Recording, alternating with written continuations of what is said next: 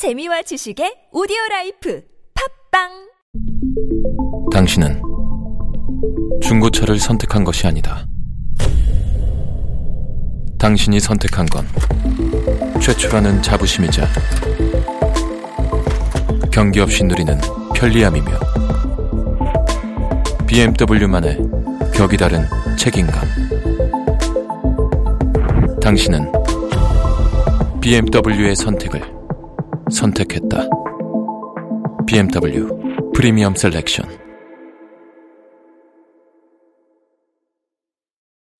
동안이냐 노안이냐를 결정짓는 것? 머리숱? 대한민국 대표 탈모 전문 기업은 회원수 13만의 탈모닷컴? 탈모닷컴에서 직접 개발한 프로페셔널 탈모 방지 샴푸는 아, TS 샴푸.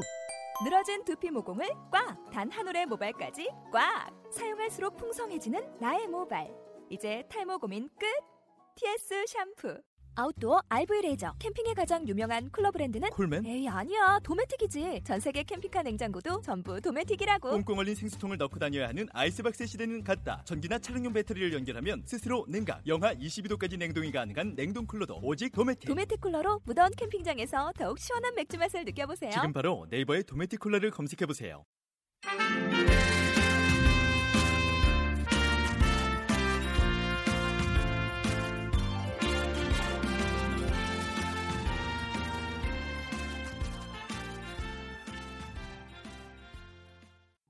시간을 내어 응답해 주시면 감사하겠습니다.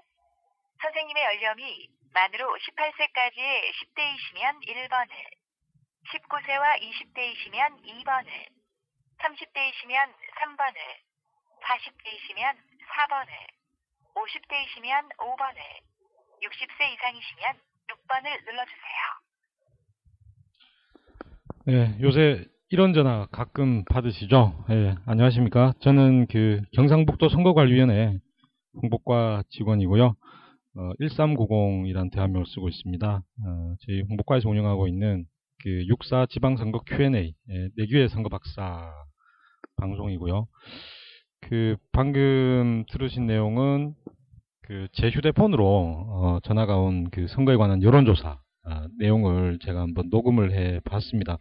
사실 뭐 이런 전화 오면은 들으시다가 끊으시는 경우가 사실 태반이 넘을 것 같고 좀 바쁜데 일하기도 바쁜데 좀 귀찮기도 하고 이 방고 여기 여론조사 멘트 앞쪽에 이제 1분만 바쁘시다가도 시간을 좀 내주십시오 뭐 이런 내용이 있었는데 어 저도 이거 끝까지 한번 이렇게 응해봤습니다 여론조사에 해봤는데 시간이 생각보다는 어 짧진 않더라고요. 예. 그래서 그 요번 선거와 관련해서 이 여론조사 제도가 어, 좀 바뀐 부분도 있고 어, 그리고 한번 한 번은 다뤄야 될 부분인 것 같아서 예, 오늘 주제로 한번 예, 삼아 봤습니다.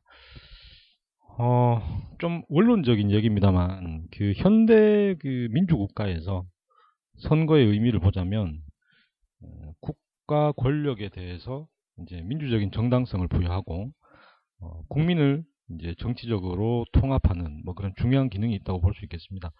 어, 그런데 이런 이제 선거의 결과가 사실은 이제 국민의 의사죠. 음, 국민의 의사, 여론의 실체인 국민의 의사가 반영된 것이고 그렇기 때문에 이 민주주의에서 어떤 여론의 중요성은 아주 특별한 의미를 어, 가진다고 볼 수 있을 것 같습니다.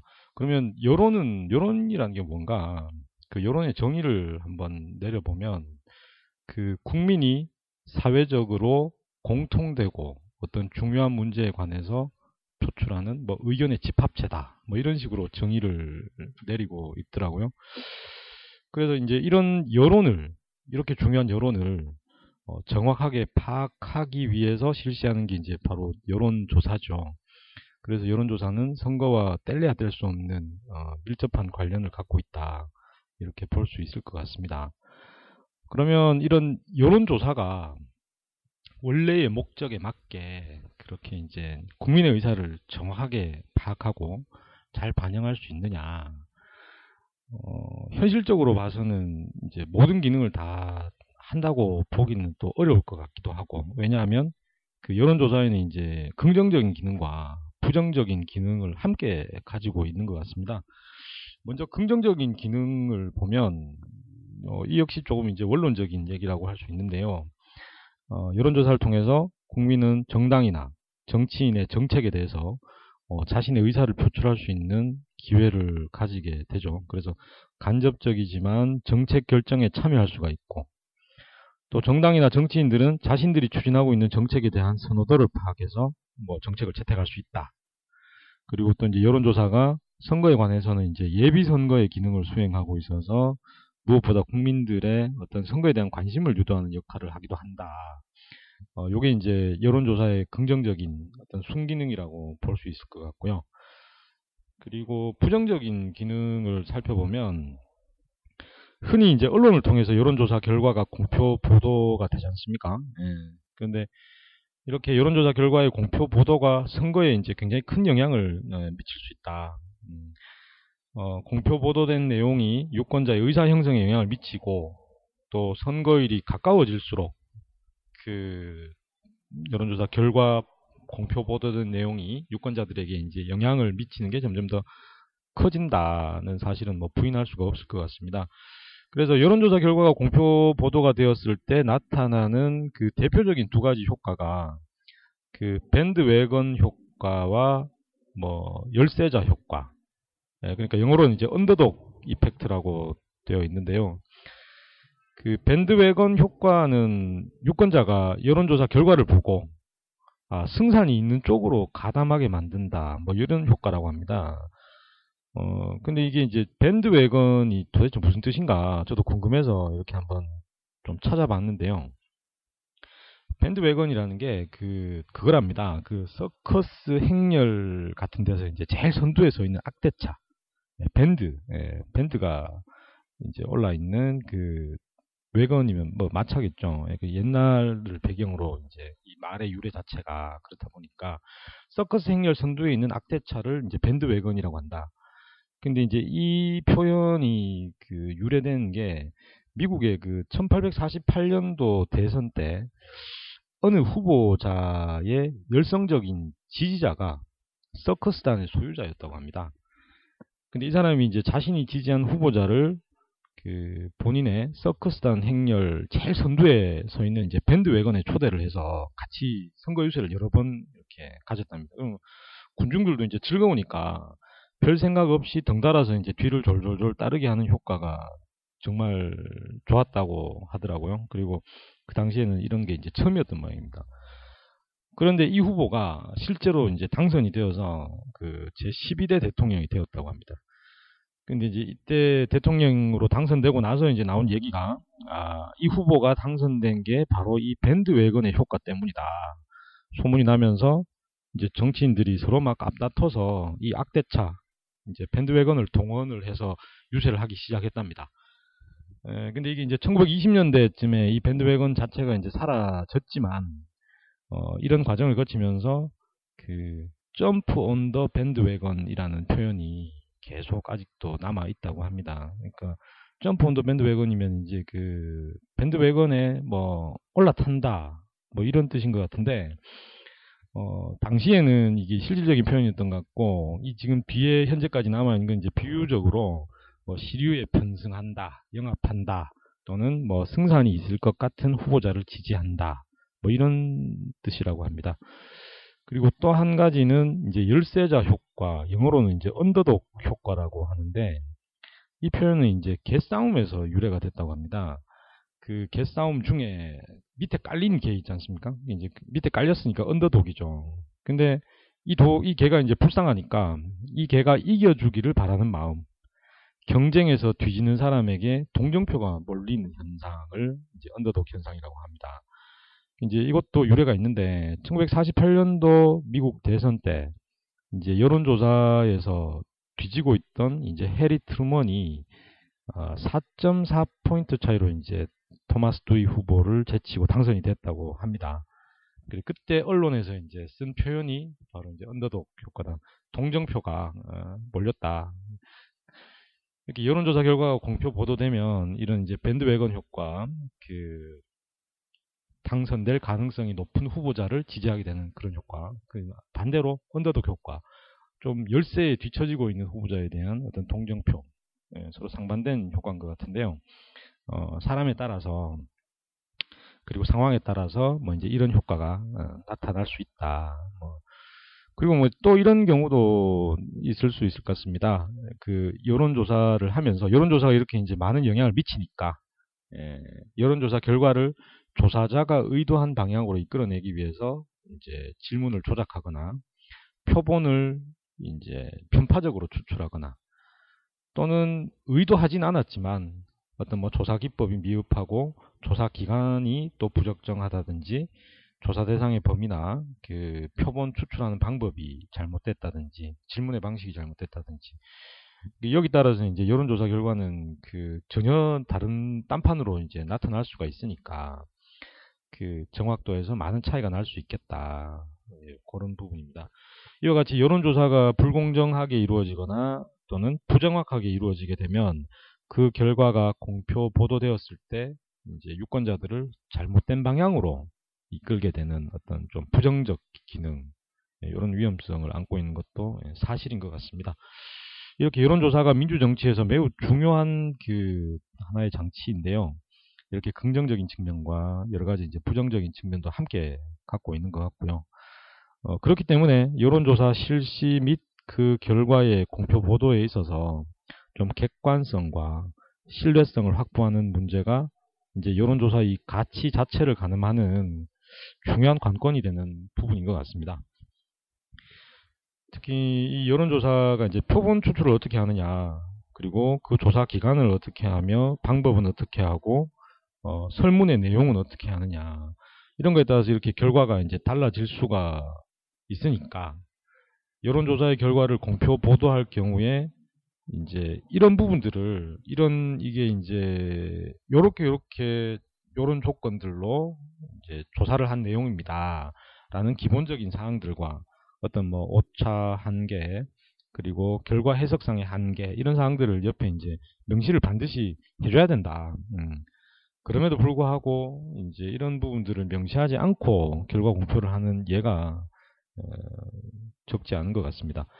그래서 뭐 이런 부분을 해결하기 위해서는 그 여론조사를 담당하는 우수 인력과 뭐 충분한 조사 비용 음, 그리고 어, 과학적인 조사 기법의 어떤 노하우의 축적 이런 건 뭐 당연히 필요할 것이고요. 어, 그 외에도 이제 법령 등을 통해서 여론조사의 어떤 객관성과 신뢰성을 담보할 수 있는 이제 제도적 장치를 갖추는 것도 굉장히 이제 어, 절실하다라고 할 수 있을 것 같습니다. 그래서 이제 외국의 경우를 살펴보면 그 여론조사에 관한 법률에 따라서 그 선거관리위원회나 이제 또는 특별히 설치된 여론조사위원회 뭐 이런 곳으로 하여금 그 선거 관련 여론조사 공표 보도에 대해서 심사나 감시를 하도록 하고 그 표본 추출의 대상이 된그 모집단의 특성이나 표본의 크기, 자료를 어떻게 수집했는가, 설문의 내용은 어떠한가, 뭐 이런 것들이 이제 조사 결과와 함께 반드시 명시를 하도록 하는 제도적 장치를 두고 있다고 합니다. 어, 그래서 우리나라의 경우를 보면은 그 올해 2월 13일입니다. 올해 2월 13일 공직선거법이 개정되면서 선거 여론조사 공정심의위원회라는 기구를 신설을 했는데요. 어, 중앙선거관리위원회와 시도선거관리위원회 산하에 어, 독립기구인 선거 여론조사 심의기구를 설치를 한 상태입니다. 어, 그리고 이 선거 여론조사 공정심의위원회는 그 선거 여론조사 기준을 공표를 하고요.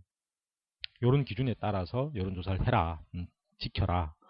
그리고 선거 여론조사를 마치면 그 결과를 등록해라. 그리고 이제 조사 결과에 대해서 뭐 다른 쪽에서 이 신청이 있을 경우에는 이걸 이제 심의를 하고 이런 이제 객관성과 신뢰성을 높이기 위한 어떤 제도적 장치를 마련을 한 상태고 어, 이런 임무를 맡고 있습니다. 어, 그 여론조사 제도적인 부분에 대해서 이제 참고하실 만한 부분을 한번 알아보겠습니다. 어, 먼저 선거에 관한 여론조사의 경우에는 그 결과 공표를 이제 시기 제한을 두고 있습니다. 예. 어, 언제냐면 그 누구든지 예, 누구든지 선거일 전 6일부터 선거일의 투표 마감 시각까지 선거에 관하여 어, 실시한 어떤 뭐 정당 지지도나 당선인 예상 여론조사 이런 거 이제 경위나 그 결과를 공표하거나 또는 그것을 인용해서 보도할 수 없다. 이제 이런 시기 제한을 두고 있죠. 이번 선거 같은 경우에는 5월 29일부터 6월 4일까지입니다. 요거는 이제 앞에 말씀드렸던 어떤 밴드웨건 효과나 언더독 효과를 예방하자는 차원이고요. 어, 선거일에 임박한 시기니까 선거일에 임박할수록 그 실시된 여론조사 결과가 이런 효과들을 어, 그 이끌어낼 가능성이 좀 높다. 예, 그래서 시기 제한을 선거일 전 6일부터 선거일까지, 5월 29일부터 6월 4일까지는 어, 못한다. 음. 근데 다만 이제 그 선거일 전 6일 그 전에 이미 실시된 여론조사 결과는 공표 요건을 준수하면 그 언제든지 보도할 수가 있습니다. 그래서 실제로 이렇게 뭐 TV나 이렇게 보시면은 선거일이 임박했는데 방금 말씀드린 실시 제한 기간 안에 들어왔지만 이제 이렇게 뭐 여론조사 결과에 대해서 언급을 하는 이런 뉴스나 이런 보도를 보실 수 있을 것 같습니다. 이제 그거는 어 정해진 공표 요건을 준수해서 어 선거일 전 6일 전에 이미 실시된 여론조사 결과를 이제 예, 다시 한번 어, 보도하는 뭐 그런 내용이라고 보시면 될 것 같습니다. 그리고 방금 이제 공표 요건을 준수해야 된다고 말씀을 드렸는데요. 예, 공표 요건은 뭐 이렇습니다. 해당 여론조사 결과에 그 최초 공표 보도 출처, 그러니까 출처를 밝히라는 거죠. 그 매체명과 발행 일자 뭐 이런 정해진 기준이 있습니다. 그래서 이런 부분들을 밝히고 또 그 밖에 자세한 사항은 그 중앙선거여론조사심의위원회 홈페이지를 참조하면 어, 된다. 뭐 이런 내용을 이제 함께 예, 공표하라는 거죠. 예. 그리고 여론조사를 하려면은 선거관리위원회에 이제 사전에 신고를 해야 됩니다. 어, 그거는 지금 법령상 어, 누구든지 선거일 전 180일부터 선거일의 투표 마감 시각까지 선거에 관하여 정당에 대한 지지도나 당선인을 예상하게 하는 여론조사를 실시하려면 선거조사 개시일 전 2일까지 그러니까 여론조사 여론조사 개시일 전 2일까지 이제 관할 선관위로 서면 신고를 하도록 되어 있습니다. 어 근데 다만 이제 여론조사를 의뢰받은 조사 기관이나 단체는 신고하지 않아도 되고요. 정당 방송사도 마찬가지로 어, 별도 신고를 하지 않아도 되고 전국이나 시도 단위를 보급 지역으로 하는 신문사, 전기 간행물 사업자도 어, 신고하지 않아도 됩니다. 그리고 뉴스통신사도 마찬가지고요. 어, 인터넷 언론사 중에는 전년도 말 기준으로 직전 3개월간 1일 평균 이용자 수가 이제 10만 명 이상 되는 인터넷 언론사는 어, 별도 신고를 하지 않아도 된다라고 이제 예외적인 그 규정을 두고 있고요. 어, 그리고 뭐 이렇게 이제 선거 여론조사를 실시할 때는 반드시 이제 지켜야 될 부분이 있는데요. 첫 번째는 피조사자에게 그 신분을 먼저 어, 밝히도록 되어 있습니다. 어, 처음에 방송 처음에 제가 들려드린 뭐 이제 전화로 이렇게 여론조사 할 때도 항상 보면 처음에 이는 어디서 실시하는 것이고 뭐 이렇게 연락은 연락처는 어디고 뭐 이런 내용들이 이제 안내가 되죠. 그래서 여론조사 기관 단체의 명칭이나 주소 또는 뭐 전화번호 뭐 이렇게 이제 조사자의 신분을 밝히고 그리고 피조사자를 이제 선정을 할 때 좀 전 계층을 대표할 수 있도록 잘 선정을 해야 된다. 뭐 이런 사항들이 있고요. 어, 아울러서 뭐 첫 번째 특정 정당이나 후보자에게 편향되도록 하는 그좀 유도하는 이런 어휘나 문장을 사용해서는 안 되고요. 그리고 피조사자에게 응답을 강요하거나 조사자의 의도에 따라서 응답을 유도하는 방법 뭐 이렇게 이제 피조사자의 의사를 왜곡하는 행위라고 하는데요. 어, 이런 것도 금지되어 있습니다. 그리고 오락이나 기타 사행성을 조장할 수 있는 방법도 안 되고요. 예, 나중에 또 공개를 할 때 피조사자의 성명이나 성명을 유추할 수 있는 내용을 이제 공개해서는 안 된다. 어, 그리고 시간 제한도 있습니다. 야간에는 전화를 이용해서 선거에 관한 여론조사를 할수 없도록 되어 있는데요. 에, 여기에 야간은 밤 10시부터 어, 다음 날 오전 7시까지로 보시면 되겠습니다. 어, 어, 그리고 이제 선거에 관한 여론조사 결과를 공표나 보도할 때 또 유의할 사항이 있는데요. 음, 이 여론조사 결과를 이제 공표 보도하려고 할 때, 결과를 보도, 공표 보도하려고 할 때는 그 앞서 말씀드렸던 이제 중앙선거 여론조사 공정심의위원회가 있다고 했지 않습니까? 그러면 그 심의위원회 이제 홈페이지에 그 실시 결과를 먼저 이제 등록을 하고 어, 등록을 하고 나서 이제 공표 보도를 해야 되고요. 그리고 공표 보도를 할 때도 어떤 뭐 조사 의뢰자 밝혀야 될 사항들이 많이 있습니다. 조사 의뢰자가 누군지, 그리고 조사 기관과 단체가 어딘지, 피조사자는 어떻게 선정을 했고, 뭐 표본의 어떤 연령대나 성별 표본 크기라든지, 뭐 그리고 조사 지역과 일시와 방법은 어떠했다. 그리고 오차율, 응답률, 뭐 질문 내용 등 뭐 이런 부분들을 이제 함께 예, 공표 보도를 해야 됩니다. 어, 뭐 간략하게나마 이렇게 우리나라의 이제 선거에 관한 여론조사 제도 전반에 대해서 한번 알아봤습니다. 뭐 다 기억하시기에는 좀 이제 정보의 양이 많은 것 같기도 하고 어, 약간 복잡하게 느껴지실 수도 있을 것 같은데요. 어, 좀 더 관심이 있다, 자세히 한번 알아보고 싶다라고 하신다면은 그 중앙선거 여론조사 공정심의위원회 인터넷 사이트에 그런 내용들이 좀 더 자세히 언급이 되어 있습니다. 그리고 실제로 그 현재 진행되고 있는 어떤 여론조사 결과들 어, 이번 선거 관련해서 이런 부분들이 어, 등록이 되어서 조회를 해보실 수 있습니다. 어, www.nesdc.go.kr 어, 이쪽으로 접속하시면 이제 바로 연결이 되고요. 아니면 뭐 포탈에서 검색을 하시거나 중앙선거관리위원회 홈페이지로 들어가셔서 이제 아래쪽에 배너를 통해서 접속을 하실 수도 있습니다. 어, 마지막으로 이제 이 여론조사 공정심의위원회의 역할은 뭐 어떤 기준을 정하고 기준에 위반되었는지 뭐 이런 걸 심의하는 부분도 있고 거기에 이제 부가적으로 그 어떤 공표 보도된 결과가 객관성과 신뢰성에 나는 좀 이의가 있다. 여기 뭐 정당이나 후보자 측에서 이의 신청을 제기할 경우에는 이제 이런 부분을 접수하고 또 심의하는 뭐 그런 역할도 예, 하고 있습니다. 자, 오늘은 그 선거에 관한 여론조사 제도에 대해서 한번 어, 다뤄봤고요. 예, 저는 1390이었습니다. 여기는 경상북도 선거관리위원회 홍보과가 운영하고 있는 어, 선거방송 예, 4개 선거박사였습니다. 자, 다음 시간에 예, 또 다른 내용으로 또 찾아뵙도록 하겠습니다. 마치겠습니다. 감사합니다.